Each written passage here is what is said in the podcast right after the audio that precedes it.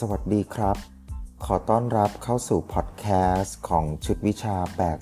82227 ความคิดทางการเมืองและสังคม เรามาถึงเรื่องที่ 14.2.2 ครับ เรื่องข้อเสนอการศึกษาจักรวรรดิและจักรวรรดินิยมในคริสตศตวรรษที่ 20 เรามาดูเมนไอเดียของเรื่องนี้นะครับ การแข่งขันอย่างรุนแรง โดยเฉพาะในแอฟริกากับซีเรียคำถามก็คืออะไรคือแรงผลักดัน บรรดาเจ้าจักรวรรดิตะวันตกเหล่านั้น ข้อที่ 1 แนวคิดเสรีนิยมแบบก้าวหน้า ข้อที่ 2 แนวคิดมาร์กซิสต์ต้นศตวรรษที่ 20 ให้ความสำคัญกับมิติด้านการเมือง และการขยายตัวของทุนนิยม สายมาร์กซิสต์ค่อนข้างมีความต่อเนื่องในการนำเสนอแนวคิด แม้ว่าจะมีความเห็นต่างในเรื่องสงครามและสันติภาพ ระหว่างเจ้าจักรวรรดิตะวันตก ภายหลังสงครามโลกครั้งที่สองมีการเพิ่มมิติด้านสังคม โดยการมองไปยังการประสานตัวของอำนาจเก่า คืออัศวินและทหาร และอำนาจใหม่และทุนนิยม โดยมีข้อเสนอคือ จักรวรรดินิยมและการยึดครองเจ้านานิคม เท่ากับว่าเป็นการส่งออกปัญหาสังคมของบรรดาเจ้าจักรวรรดิที่เผชิญความขัดแย้งรุนแรง ระหว่างฝ่ายกระดุมพีและฝูงชน โดยมักใช้ชาตินิยมเป็นข้ออ้างในการผลักดันเรื่องดังกล่าว เรามาเข้าสู่เนื้อหานะครับ สังคมโลกต้นศตวรรษที่ 20 เป็นผลมาจากความเปลี่ยนแปลงของโครงสร้างอำนาจยุโรปในคศ 1870 ข้อ 1 ความแข็งแกร่งของจักรวรรดิรัสเซีย ภายหลังการรวมชาติเยอรมันทำให้เยอรมันชนะฝรั่งเศส ข้อ 2 ฝรั่งเศสพบกับความปั่นป่วนทางการเมือง เนื่องจากวงเล็บหนึ่งปัญหาเศรษฐกิจและสังคม จากความพยายามในการเร่งการพัฒนาเศรษฐกิจและอุตสาหกรรม วงเล็บ 2 ความขัดแย้งและสงครามกับประเทศเพื่อนบ้าน วงเล็บ 3 แรงกดทับของการมาชีพและชาวเมืองผู้ยากไร้ ฝรั่งเศสมีการนำแนวคิดคอมมิวนิสต์มาใช้ คือคอมมูนแห่งปารีส หรือเรียกว่า Paris Commune โดยจุดจบก็คือความรุนแรงเข้ามากดบังคับ เป็นส่วนหนึ่งของประวัติศาสตร์ การก่อตัวของขบวนการเคลื่อนไหวทางสังคมของยุโรป โลกเผชิญกับการขยายตัวของสหรัฐอเมริกาภายหลังสงครามกลางเมือง จักรวรรดิรัสเซียมีความพยายามในการแสวงหาประโยชน์ในเอเชียกลาง และแถบดินแดนเมโสโปเตเมีย โดยมีการปะทะกับอังกฤษทำให้เกิดเกมการช่วงชิงอำนาจที่ยิ่งใหญ่ หรือที่เรียกว่า The Great Game ความขัดแย้งส่งผลต่อการเปลี่ยนแปลง และการกำหนดพื้นที่ของจักรวรรดิตะวันออก ได้แก่จักรวรรดิเปอร์เซีย และจักรวรรดิออตโตมัน โดยอ้างถึงสิทธิการปกครองดินแดนเมโสโปเตเมีย ซึ่งมีความสัมพันธ์กับการกำหนดนิยามความเป็นเอเชีย ที่ต้องการก้าวพ้นไปจากอิทธิพลของจักรวรรดิตะวันตก การขยายตัวของจักรวรรดิญี่ปุ่น อยู่บนต้นทุนของความสูญเสียของจักรวรรดิต้าชิง และจักรวรรดิรัสเซีย การขยายตัวของญี่ปุ่นที่ค่อยๆ ก่อร่างความเป็นจักรวรรดิ ทำให้เกิดแนวคิดการรวมกลุ่ม ที่เน้นความเป็นชาติพันธุ์เอเชีย เรียกว่า Pan-Asianism ซึ่งไม่ได้ด้อยไปกว่าชาติตะวันตก ท่ามกลางบรรยากาศการแข่งขันที่รุนแรง ส่งผลต่อการวางพื้นฐานในการรวมกลุ่มในเอเชียตะวันออกเฉียงใต้ในเวลาต่อมา ต่อมาเรามาเข้าสู่ประเด็นเรื่องผลของนโยบายจักรวรรดินิยมของอังกฤษ เป็นแรงกระตุ้นให้หลายจักรวรรดิดำเนินนโยบายเช่นเดียวกับอังกฤษ เช่น โปรตุเกส สเปน เบลเยียม เป้าหมายของดินแดนอาณานิคม คือแอฟริกาตอนใน คือ Scramble for Africa ในการเข้าแย่งชิงผลประโยชน์ทำให้เกิดการใช้ความรุนแรงในการปกครองอาณานิคม เช่น ในกรณีของคองโก เบลเยียม ในกรณีของสงครามซูลู และสงครามบัวในแอฟริกาใต้ มีการนำเสนอรายงานความรุนแรงทางหนังสือพิมพ์และวารสารทำให้เกิดคำถามว่า เพราะเหตุใดชาติตะวันตก จึงแข่งขันกันอย่างรุนแรงเพื่อเป็นเจ้าอาณานิคม ต่อมาเราจะมากล่าวถึงแนวคิด 2 กลุ่มนะครับ โดยเป็นแนวคิดกลุ่มแรกก็คือแนวคิดเสรีนิยมใหม่ และนักคิดเสรีนิยมก้าวหน้า กับนักคิดกลุ่มที่ 2 คือนักคิดสังคมนิยมมาร์กซิสต์เราจะกล่าวถึงนักคิดเสรีนิยมใหม่ และนักคิดเสรีนิยมก้าวหน้าก่อน ซึ่งจะมีนักคิดอยู่ 2 คนคือ จอห์นแอตคินสันฮอบสันและเลโอนาร์ด เทรลอว์นีฮอบเฮาส์เรามาดูนักคิดในนักคิดกลุ่มเสรีนิยมก้าวหน้าก่อนนะครับ นักคิดคนแรกที่เราจะกล่าวถึงก็คือจอห์นแอตคินสันฮอบสันหรือเรียกว่า J.A. ฮอบสันนั่นเองครับ J.A. ฮอบสันเป็นนักประวัติศาสตร์และนักเศรษฐศาสตร์ มีประสบการณ์ตรงในการสังเกตนโยบายจักรวรรดินิยมของตะวันตกในแอฟริกา ผ่านการทำสงครามบัว ร์ J.A. ฮอบสันเคยทำหน้าที่เป็นผู้สื่อข่าวให้หนังสือพิมพ์แมนเชสเตอร์การเดียน J.A. ฮอบสันเป็นนักคิดคนแรกที่เสนอการศึกษาจักรวรรดิและจักรวรรดินิยม งานเขียนของ J.A. ฮอบสันคือ Imperialism: a Study ซึ่งเป็นการศึกษาจักรวรรดินิยมในคศ 1902 มูลเหตุที่ทำให้จักรวรรดินิยมรุ่งเรือง คือการคำนวณทางเศรษฐกิจถึงการลงทุนและประโยชน์ทางการค้า แรงผลักดันที่ทำให้นักการเงินและนักลงทุนร่วมเก่งกำไรหาประสบการณ์จากดินแดนอื่น ๆ ก็คือส่วนเกินของระบบเศรษฐกิจที่มาจากการบริโภคที่ต่ำเกินไป เรียกว่า under consumption ความสำคัญของการคาดการถึงผลกำไรจากการลงทุน ที่แฝงไว้ด้วยแนวคิดรักชาติ เรียกว่า patriotism มีความสำคัญมากกว่าความสำคัญของการแสวงหาตลาด เพื่อระบายสินค้าอุตสาหกรรม บุคคลที่มีบทบาทในภารกิจของการเป็นจักรวรรดินิยม ก็คือมีความเป็นเสรีนิยม ได้แก่บุคคล 4 ประเภทครับ 1. คือนักลงทุนผู้ผลิตอาวุธ นักการเงิน 2. พ่อค้าและชนชั้นนำของสังคม 3. ปัญญาชนซึ่งมีความเชื่อมโยงกับโบสถ์หนังสือพิมพ์ และสถาบันการศึกษา 4. พักการเมืองซึ่งเป็นนกลไกทางการเมือง แนวคิดจักรวรรดินิยมถูกใช้เป็นข้ออ้างในการพัฒนาเศรษฐกิจและศิลธรรม ให้กับดินแดนด้อยพัฒนาทำให้รัฐปฏิบัติการทางทหารนอกชายฝั่ง เพื่อขยายดินแดนปกครอง โดยมีกลไกหลักคือนักลงทุน ผู้ผลิตอาวุธ และนักการเงิน ผลของความอ่อนแอของเสรีนิยม ข้อ 1 เป็นการผลักให้ทุกอย่างเป็นเรื่องของปัจเจกชน ข้อ 2 เป็นการสร้างให้มีคุณธรรมระดับปัจเจกบุคคล เรียกว่า individual moralization ซึ่งเป็นนกลไกของความก้าวหน้า โดยการปรับปรุงสิ่งที่ต้องแก้ไขทำให้เกิดการส่งผ่านปัญหาทางเศรษฐกิจและสังคม ในรูปของการแข่งขันและการทำสงครามให้กับรัฐอื่น ในรูปแบบของนโยบายจักรวรรดินิยม ดังนั้นจักรวรรดินิยมจึงไม่ใช่สิ่งที่เลวร้ายทั้งหมด แต่การดำเนินนโยบายของจักรวรรดินิยมที่ขาดความรับผิดชอบทำให้เกิดปัญหาเลวร้ายตามมาครับ ต่อมาจะมาถึงนักคิดคนต่อไปคือเลโอนาร์ด เทรลอว์นีฮอบเฮาส์ฮอบเฮาส์เป็นนักการเมือง นักหนังสือพิมพ์ และนักสังคมวิทยาชาวอังกฤษฮอปส์เฮาส์ตั้งคำถามถึงนโยบายจักรวรรดินิยมของอังกฤษ ข้อ 1 ที่เป็นการบ่อนทำลาย การให้คุณค่าและความสำคัญกับมนุษย์ เรียกว่า humanitarianism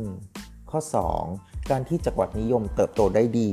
ก็คือถือว่าเป็นบทแย้งต่อแนวคิดเสรีนิยม เรียกว่า anti antithetical to liberalism เนื่องจากความเข้าใจผิดพลาดในเรื่องชีววิทยาเชิงวิทยาการ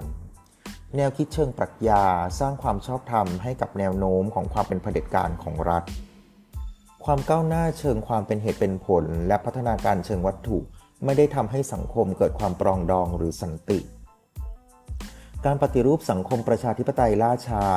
ไม่อาจสร้างระเบียบสังคมที่ให้ความสำคัญ เรื่องคุณธรรม ศาสนาและความรู้ ซึ่งเป็นเส้นทางสำคัญในการสร้างความตระหนักรู้ของมนุษย์ เรียกว่า self conscious intelligence ดังนั้นเราจะยังเห็นผู้คนจำนวนมากสนับสนุนสงครามที่ไม่ยุติธรรมในแอฟริกา ฮอปส์เฮาส์ไม่ได้ปฏิเสธจักรวรรดินิยมแบบอังกฤษ แม้ว่าจะปฏิเสธจักรวรรดินิยมที่ปรากฏในแอฟริกา ทางแก้ที่ฮอบเฮาส์เสนอคือการหาความสมดุล ระหว่างจักรวรรดิและดินแดนอาณานิคม เพื่อให้พัฒนาความเป็นประชาธิปไตยและความก้าวหน้าด้านอื่น ๆ แนวคิดที่เป็นรากฐานคือแนวคิดอำนาจอธิปไตยของปวงชน เรียกว่า popular sovereignty ซึ่งผ่านการเลือกตัวแทนทางการเมือง และการเปลี่ยนประเด็นความคิดเห็นในเรื่องต่างๆ ได้อย่างเสรี ซึ่งอาจเกิดในจักรวรรดิในรูปแบบของสมาพันธรัฐแบบไม่เข้มข้นขึ้นได้ฮอปส์เฮาส์สนับสนุนการจัดตั้งสันนิบาตชาติ คือ League of Nations หลังสงครามโลกครั้งที่ 1 โดยมีแนวคิดคือให้สันนิบาตชาติเป็นองค์การระหว่างประเทศ ซึ่งอาจพัฒนาตัวเป็นรัฐบาลโลกได้ ต่อมาเราจะมานักคิดอีกกลุ่มหนึ่ง คือนักคิดของกลุ่มมาร์กซิสต์ นักคิดกลุ่มมาร์กซิสต์นำเสนอบทวิเคราะห์เพื่อตอบคำถามเกี่ยวกับจักรวรรดินิยมอังกฤษ แนวคิดคือการต่อสู้เพื่อภูมิศาสตร์การเมือง และภูมิรัฐศาสตร์เรียกว่า geopolitics ซึ่งส่งผลต่อการครองความเป็นเจ้าของจักรวรรดินิยมตะวันตก เป็นผลจากการเปลี่ยนแปลงโครงสร้างของทุนนิยม ปลายศตวรรษที่ 19 โดยเฉพาะ การเพิ่มของพลังอำนาจทางเศรษฐกิจที่เข้าไปในโครงสร้างอำนาจของรัฐ เราจะมาดูชื่อนักคิดสังคมนิยมมาร์กซิสต์ที่อยู่ในศตวรรษที่ 20 นะครับ ก็จะมี 1. คาร์ลมาร์กซ์ 2. อเล็กซ์ คอลินิคอส 3. รูดอล์ฟ ฮิลเฟอร์ดิง 4. โรซา ลักเซมเบิร์ก 5. คาร์ลคาสกี้ 6. นิโคลายบูคาริน 7. วลาดิเมียเลนิน 8. โจเซฟ ชุมปีเตอร์ 9. ฮันนา อาเรนท์ ซึ่งจะได้กล่าวถึงนักคิดแต่ละคนไปตามลำดับครับ นักคิดคนแรกชื่อคาร์ลมาร์กซ์คาร์ลมาร์กซ์ไม่ได้กล่าวถึงจักรวรรดิอย่างชัดเจน ความคิดเรื่องจักรวรรดินิยมเห็นได้จากการเชื่อมโยงของทฤษฎีมูลค่า เรียกว่า value theory และมูลค่าส่วนเกิน คือ surplus value ทำให้เกิดผลกำไรที่นายทุนใช้ในการขยายการลงทุน ซึ่งจะเชื่อมโยงไปกับ 1. ความเอารัดเอาเปรียบ 2. ความแปลกแยกเรียกว่า alienation 3. การจัดโครงสร้างและกำกับทิศทางของสังคม ที่กระตุ้นให้เกิดการต่อสู้ทางชนชั้น 4. การนำเสนอทฤษฎีการปฏิวัติ ซึ่งเป็นพื้นฐานของแนวคิดมาร์กซิสต์ อันโตนิโอกรัมชีให้ความสำคัญกับโครงสร้างส่วนบน แทนที่จะมองการกำหนดทางเศรษฐกิจ คือ economic determinism จากโครงสร้างส่วนล่าง โรเบิร์ต คอกซ์กล่าวถึงการจัดวางโครงสร้างระหว่างประเทศ โดยปัญญาชนในองค์การระหว่างประเทศ เพื่อช่วยสนับสนุน และประคองระบบทุนนิยม นักคิดคนต่อไปที่จะกล่าวถึงคืออเล็กซ์ คอลินิคอส อเล็กซ์คอลินิคอสเป็นนักทฤษฎีการเมืองและนักเคลื่อนไหวชาวอังกฤษทำให้เห็นความเชื่อมโยง คือจักรวรรดิและจักรวรรดินิยม เป็นแนวคิดตามงานเขียนของมาร์กซ์ในช่วงท้ายของชีวิต คือเป็นเรื่องทุนเรียกว่า Das Kapital เล่ม 2 ภาค 3ทำให้เห็นรอยเชื่อมต่อของทุนปัจเจกนิยม เรียกว่า Individual Capital โดยทุนต้องพบกับข้อจำกัด นำไปสู่การผลักดันการผลิตทุนสังคมในระดับรวม เรียกว่า total social capital ผลคือเป็นการผลักดันให้เกิดการแข่งขันในระดับที่สูงขึ้นวลาดิเมียเดนินกล่าวว่าจักรวรรดินิยมก็คือพัฒนาต่อไปของขั้นต่อไปของทุนนิยม นักคิดคนต่อไปที่จะกล่าวถึงคือลูดอฟฮิลแฟดิง เป็นรัฐมนตรีคลังประเทศเยอรมนี ภายใต้การนำของพรรคประชาธิปไตยสังคมหรือ SPD มีพัฒนาการเชื่อมโยงกับแนวคิดสังคมนิยมมาร์กซิสต์ผ่านการเคลื่อนไหวสากลครั้งที่ 2 เรียกว่า The Second International ซึ่งประสบความล้มเหลว เนื่องจากกระแสชาตินิยมในช่วงสงครามโลกครั้งที่ 1 มีความสัมพันธ์กับการปรับนโยบายเศรษฐกิจ ทางสังคมนิยม โดยเฉพาะในสงครามโลกครั้งที่ 1 ซึ่งเป็นช่วงเศรษฐกิจโลกตกต่ำอย่างรุนแรง กระทบถึงการสร้างนโยบายลักษณะบรรษัทนิยม เรียกว่า corporatism ในหลายพื้นที่ ซึ่งช่วยลดความขัดแย้งทางเศรษฐกิจและสังคม ผ่านการกดดันของฝ่ายแรงงานสงครามโลกครั้งที่ 1 อยู่ในช่วงเวลาที่การดูดซับประโยชน์จากอาณานิคมของเหล่าจักรวรรดินิยมตะวันตกลดลงอย่างมาก งานเขียนคือทุนทางการเงินในคศ 1910 ให้ความสำคัญกับการรวมศูนย์อำนาจของทุน ผลคือ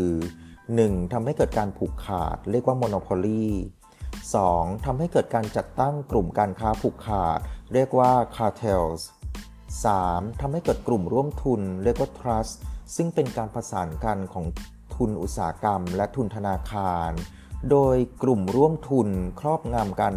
ผูกครอบงำกลุ่มการค้าผูกขาด ผลก็คือวงเล็บหนึ่ง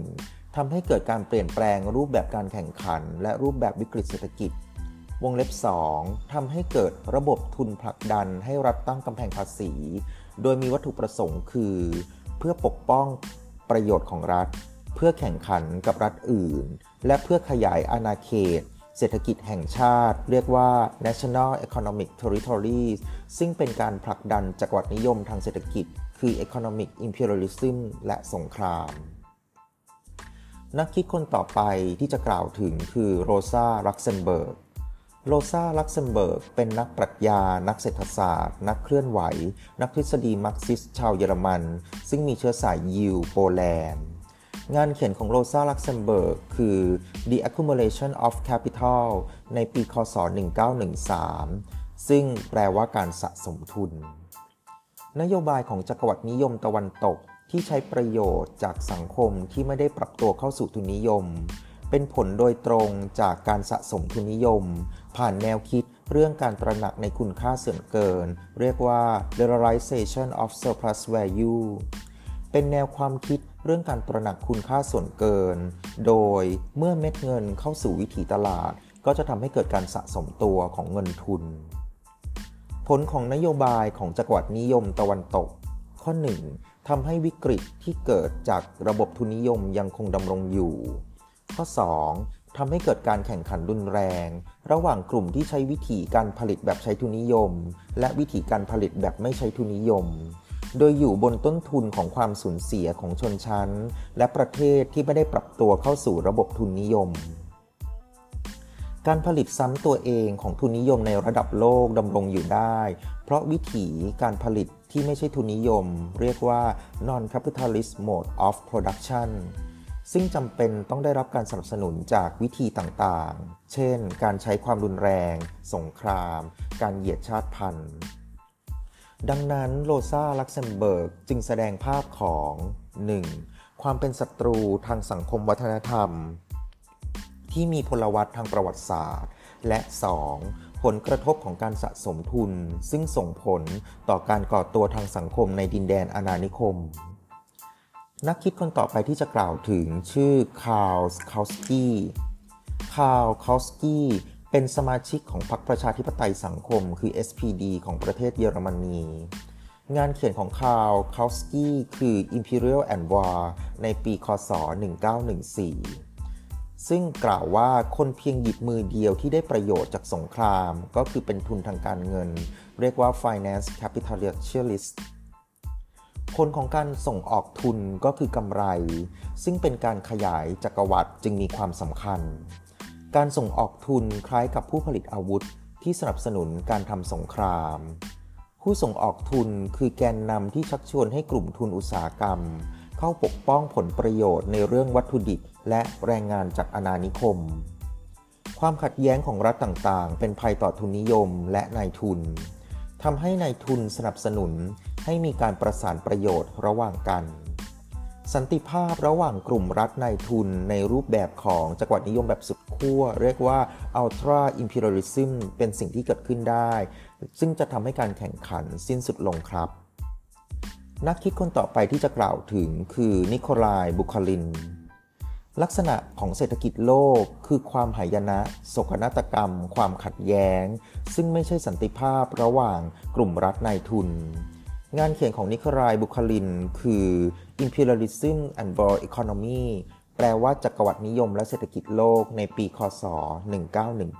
1917 พันธมิตรผูกขาดของผู้ประกอบการเข้ามาแทนที่การแข่งขันเสรี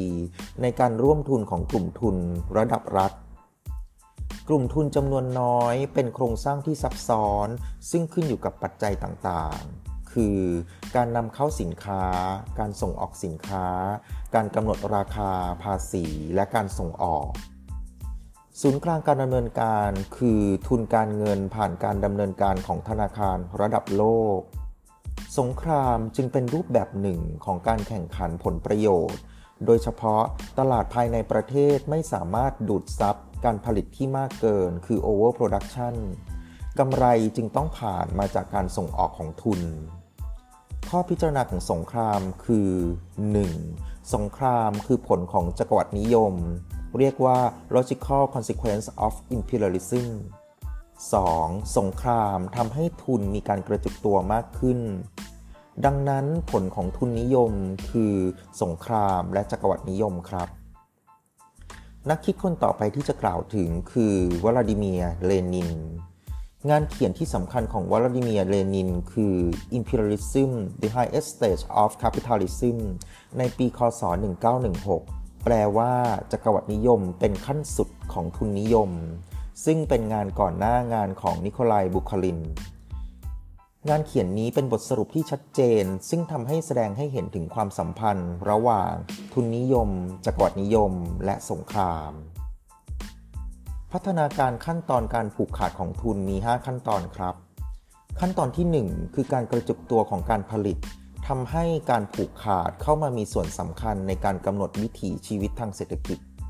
ขั้นตอนที่ 2 คือการควบรวมทุนธนาคาร เข้ากับทุนอุตสาหกรรมทำให้เกิดทุนทางการเงิน เรียกว่าการเกิดคณาธิปไตยทางการเงิน เรียกว่า finance oligarchy ขั้นตอนที่ 3 คือการส่งออกทุนที่เพิ่มความสำคัญมากขึ้น และแตกต่างไปจากการส่งออกสินค้าโภคภัณฑ์อื่น ๆ ขั้นตอนที่ 4 คือมีการก่อรูปของการผูกขาดเศรษฐกิจทุนนิยมระหว่างประเทศ ที่มีการแบ่งปันผลประโยชน์ในกลุ่มเดียวกัน ข้อ 5 การที่มหาอำนาจทุนนิยมเข้าเฉือนดินแดนส่วนต่างๆ ของโลก พัฒนาการของทุนนิยมเป็นสาเหตุของสงคราม และความไม่เท่าเทียมระดับโลก ทางแก้คือการปฏิวัติโค่นล้มระบบทุนนิยม ทางแก้ของวลาดิเมียร์เลนิน คือการจัดตั้งคอมมิวนิสต์สากล เรียกว่าโคมินเทิร์นในปีคศ 1919 ภายหลังสงครามโลกครั้งที่สองทำให้เกิดการตั้งคำถาม คือเศรษฐกิจไม่ได้มีบทบาทนำอย่างเดียวในจักรวรรดิแต่มีปัจจัยทางสังคมเข้ามาเกี่ยวข้องด้วยครับ นักคิดคนต่อไปที่จะกล่าวถึงคือโจเซฟชุมปีเตอร์ โจเซฟชุมปีเตอร์เป็นนักเศรษฐศาสตร์การเมือง และรัฐมนตรีคลังของออสเตรีย งานเขียนของโจเซฟชุมปีเตอร์ที่สำคัญคือ Imperialism and Social Classes ในปีคศ 1951 ซึ่งแปลว่าจักรวรรดินิยมและชนชั้นทางสังคม จักรวรรดินิยมที่ผลักดันการขยายตัวของจักรวรรดิ เป็นการดำเนินการโดยไม่มีวัตถุประสงค์ที่ชัดเจน เรียกว่า objectless disposition เช่น การขยายตัวของจักรวรรดิอังกฤษ ไม่ก่อให้เกิดกำไรในหลายพื้นที่ ข้อพิจารณาของจักรวรรดินิยม เป็นความสืบเนื่องจากพฤติกรรมที่มีมาแต่โบราณ เรียกว่า atavistic character ซึ่งเป็นไปตามตรรกะของ 1. ภูมิรัฐศาสตร์ 2. เศรษฐกิจและสังคมของระบอบโบราณ จักรวรรดินิยม เน้นเรื่องการขยายอำนาจ และการเป็นผู้พิชิต เรียกว่า conqueror ของนักรบ โดยอดีตชัยชนะมีความจำเป็นในสงคราม ซึ่งในปัจจุบันเปลี่ยนเป็นการผลักดันให้เกิดสงครามมีความสำคัญในการดำรงอยู่ และเป็นเส้นทางเบี่ยงความสนใจให้ออกจากปัญหาภายในประเทศดังนั้นแนวคิดของโจเซฟ ชุมปีเตอร์ จึงแสดงให้เห็นว่าจักรวรรดินิยม เป็นผลจากการรวมตัวระหว่าง 1. ชนชั้นเก่าแบบทหารชาตินิยม ซึ่งมีความเกาะเกี่ยวราวกับเป็นปรสิต และ 2. คือพวกกระดุมพีก็คือชนชั้นนำของสังคมนั่นเอง นักคิดคนต่อไปที่จะกล่าวถึงชื่อฮันนาอาเรน งานเขียนของฮันนาอาเรนที่สำคัญชื่อ Origins of Totalitarianism ในปี คศ 1966 แปลว่ากำเนิดเผด็จการอำนาจนิยม จักรวรรดินิยมเป็นพื้นฐานให้กับเผด็จการอำนาจนิยม วิธีการกำจัดให้จักรวรรดินิยมออกไป คือ 1. การขจัดเผด็จการอำนาจนิยม โดยเน้นเรื่องการเมือง 2. ต้องแก้ปัญหาสังคมที่กระดุมพีจักรวรรดินิยมที่ขยายตัวเพียงเพื่อประโยชน์ของการขยายตัว ได้สร้างความเข้าใจใหม่ทางการเมือง จากเดิมกิจกรรมทางเศรษฐกิจมีไว้เพื่อสนับสนุน เสรีภาพการแสดงออกทางการเมือง พอมาถึงในช่วงทศวรรษ 1870 ถึง 1880 วิกฤตทางการเงินทำให้ในายทุนเข้ายึดกลุ่มอำนาจรัฐเพื่อประโยชน์ของตน เป็นจุดเริ่มต้นของการผลักดันเพื่อการขยายตัว ซึ่งไม่ได้เชื่อมต่อกับเสรีภาพทางการเมือง ก็จะกล่าวถึงความแตกต่างของจักรวรรดิและจักรวรรดินิยมครับ จักรวรรดิ มีการบูรณาการบางระดับระหว่างเมืองแม่และดินแดนอาณานิคม แต่จักรวรรดินิยมเป็นการแบ่งสถาบันต่างๆ ของเมืองแม่ออกจากการบริหารอาณานิคม ข้อที่มีความเหมือนกันของอาเรนและโจเซฟชุมปีเตอร์ ข้อที่ 1 ไม่มีการเชื่อมต่อในเชิงโครงสร้างระหว่างจักรวรรดินิยมและทุนนิยม ข้อ 2 ความยิ่งใหญ่แห่งชาติ เรียกว่า national aggrandizement ในการสร้างอาณานิคมทางการเมือง แตกต่างจากการดำเนินการของในทุนจำนวนน้อยที่ไปลงทุนทั่วโลก ข้อที่ 3 จักรวรรดินิยมแสดงให้เห็นความเป็นศัตรูของคนที่เป็นพลังทางสังคมสองกลุ่ม ก็คือพวกกระดุมพีและฝูงชนหรือม็อบ การสะบัดธงชาตินิยมต่างถิ่น ถือว่าเป็นจักรวรรดินิยมและการยึดครองอาณานิคม เป็นวิถีในการส่งออกความเป็นศัตรูที่ฝังลึกรากลึกในสังคมก็คือเป็นพวกกระดุมพีและฝูงชน ซึ่งส่งออกไปยังดินแดนอื่น ก็จะขอสรุปเหตุการณ์ในศตวรรษที่ 20 นะครับ ในศตวรรษที่ 20 เน้นการศึกษาเรื่องจักรวรรดิและจักรวรรดินิยม โดยจักรวรรดินิยมมีความเกี่ยวข้องกับเศรษฐกิจ และส่งผลต่อนโยบายการเมืองและนโยบายสงคราม ซึ่งจะส่งผลต่อพื้นที่ของจักรวรรดิภายหลังสงครามโลกครั้งที่สองมีรัฐเอกราชเกิดใหม่จำนวนมาก แนวคิดในอดีตจักรวรรดิคือหน่วยทางการเมืองที่บริหารจัดการพื้นที่ขนาดใหญ่ แต่แนวคิดจักรวรรดินิยมมีการเปลี่ยนแปลงไป เมื่อพิจารณาจากประสบการณ์ของลาตินอเมริกา และสหรัฐอเมริกา และสหภาพโซเวียต